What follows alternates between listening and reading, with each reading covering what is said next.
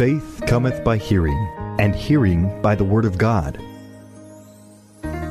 It's time for Faith to Live By with Sue Taylor.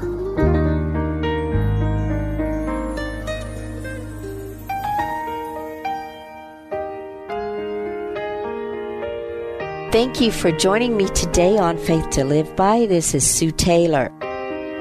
When I was a young girl growing up in church with my grandmother, one of the songs that we used to sing was, This world is not my home, I'm just a passing through. You know, this world has many attractions, and it is a beautiful place created by God with its diversity of nature and beauty. One thing we Christians must focus on and remember is that this place is not our permanent home. We are pilgrims here, and we are just passing through. The definition of a pilgrim is one who journeys, especially a long distance, to a sacred place as an act of devotion. Um, another definition of pilgrim is a traveler or a wanderer. Our sacred place that we are traveling to is heaven.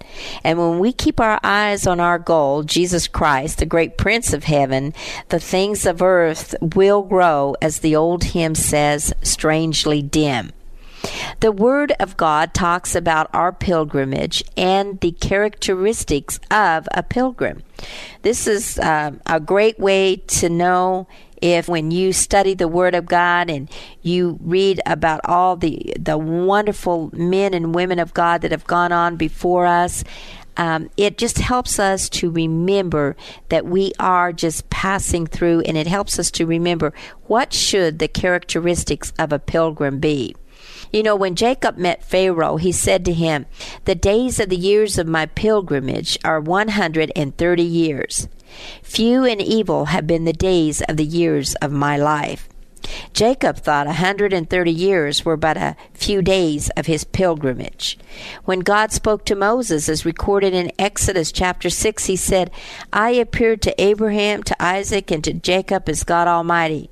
But by my name, Lord, but by my name, Lord, I was not known to them. I have also established my covenant with them to give them the land of Canaan, the land of their pilgrimage, in which they were strangers. We are not only pilgrims here on earth, but the Bible says that we are strangers. And I'm sure lately, in the world condition that we live in, you feel like a stranger sometimes in this world. I know that I do. And it's because this world, I am in it, but I am not of it. If this world seems strange to us, it is because we do not belong here. This is not our ultimate goal. God created us for heaven, beloved. And friend, no matter how great it seems here on earth, this is not heaven. The apostle Peter tells us in 2 Peter 2:11, "Dearly beloved, I beseech you as strangers and pilgrims to abstain from fleshly lusts which war against the soul." There are several characteristics of pilgrims, and the first being that they obeyed the call. In Hebrews 11:8 we read, "By faith Abraham, when called to go to a place he would later receive as his inheritance, obeyed and went, even though he did not know where he was going." Think of this, dear friends. Abraham was called by God to go and inherit a land, a land he had never seen. So it is with us. We are called and beckoned to go to heaven, a place and a land that we have not seen. When God calls us, we should respond with the same kind of faith Abraham had, a faith that prompted him to go so he could inherit what was promised him. Secondly, a characteristic of a pilgrim is that we are to acknowledge our faith. The same kind of faith that Abraham had when he went out not knowing where he was going, that took faith to just get up and go. And that, dear friend, is what we are to do. Just get up and go. You know, I there's been times that I have felt my faith waning, and I have had to pray, "Dear God, just pierce my soul with uh, your words. Give give me like a shot in the arm again with my faith to help me to get up and to keep going. Let me tell you, faith comes by hearing, and hearing by the word of God. If your faith is waning today, get in the word of God. Stay in the word of God until your faith is revived. Thirdly, as a pilgrim here, and the characteristic, another characteristic of a pilgrim is that we may die for our faith.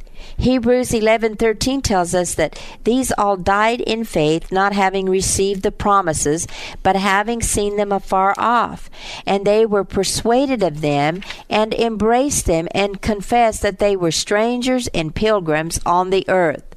Which brings me to the fourth characteristic of a pilgrim. A pilgrim is one with vision. A pilgrim sees the promises afar off and they are assured of those promises. That is why we as Christians, pilgrims, can remain optimistic because we want to leave a legacy in this old world more than we want to make a living.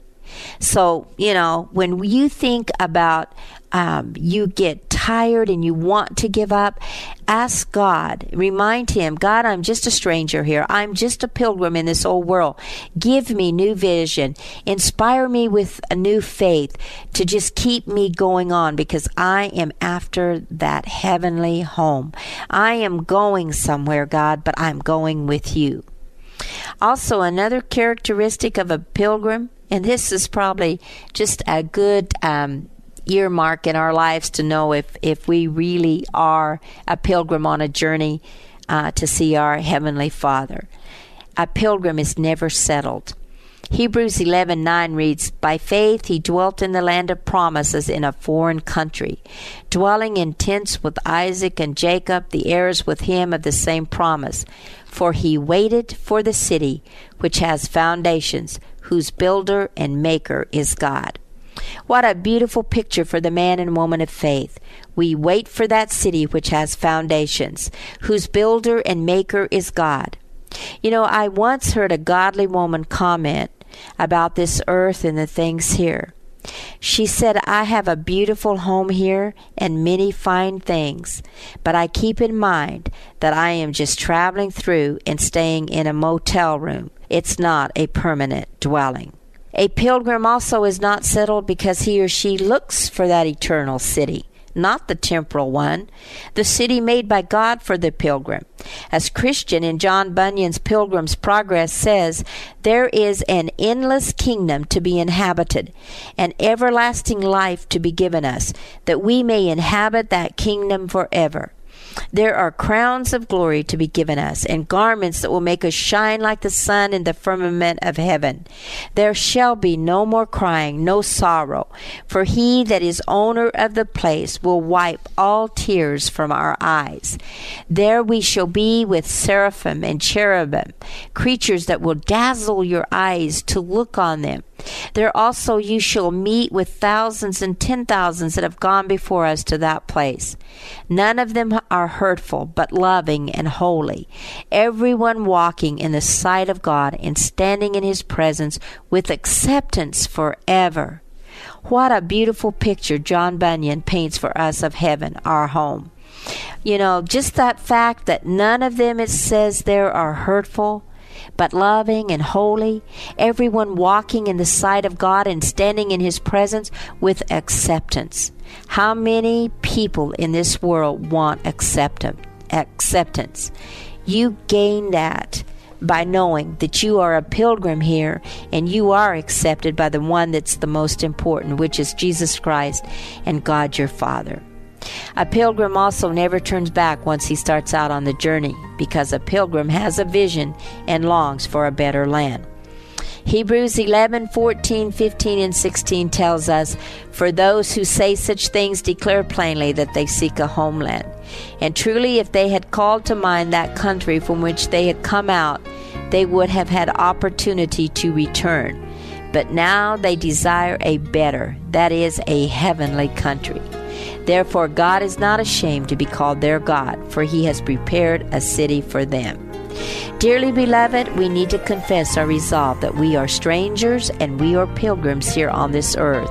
And no matter how wonderful this place may seem, we are headed for a greater place. That is why when the troubles and the trials come your way, we can say this too shall pass, because I am passing through this great land to a much better one, whose maker and builder is God, and where my Savior, the Lord Jesus Christ, awaits for me. Look up, beloved, for your redemption draws near. You've been listening to Faith to Live By with Sue Taylor. If you would like to write with your comments or to request a copy of this program for an $8 donation, write Sue Taylor, 10827 Highway 86 East, Neosho, Missouri 64850. Sue Taylor is a member of the KNEO team and a keynote speaker at several church and women's events throughout the four state area. To book Sue for your next event, contact Sky High Radio at 417 451 5636.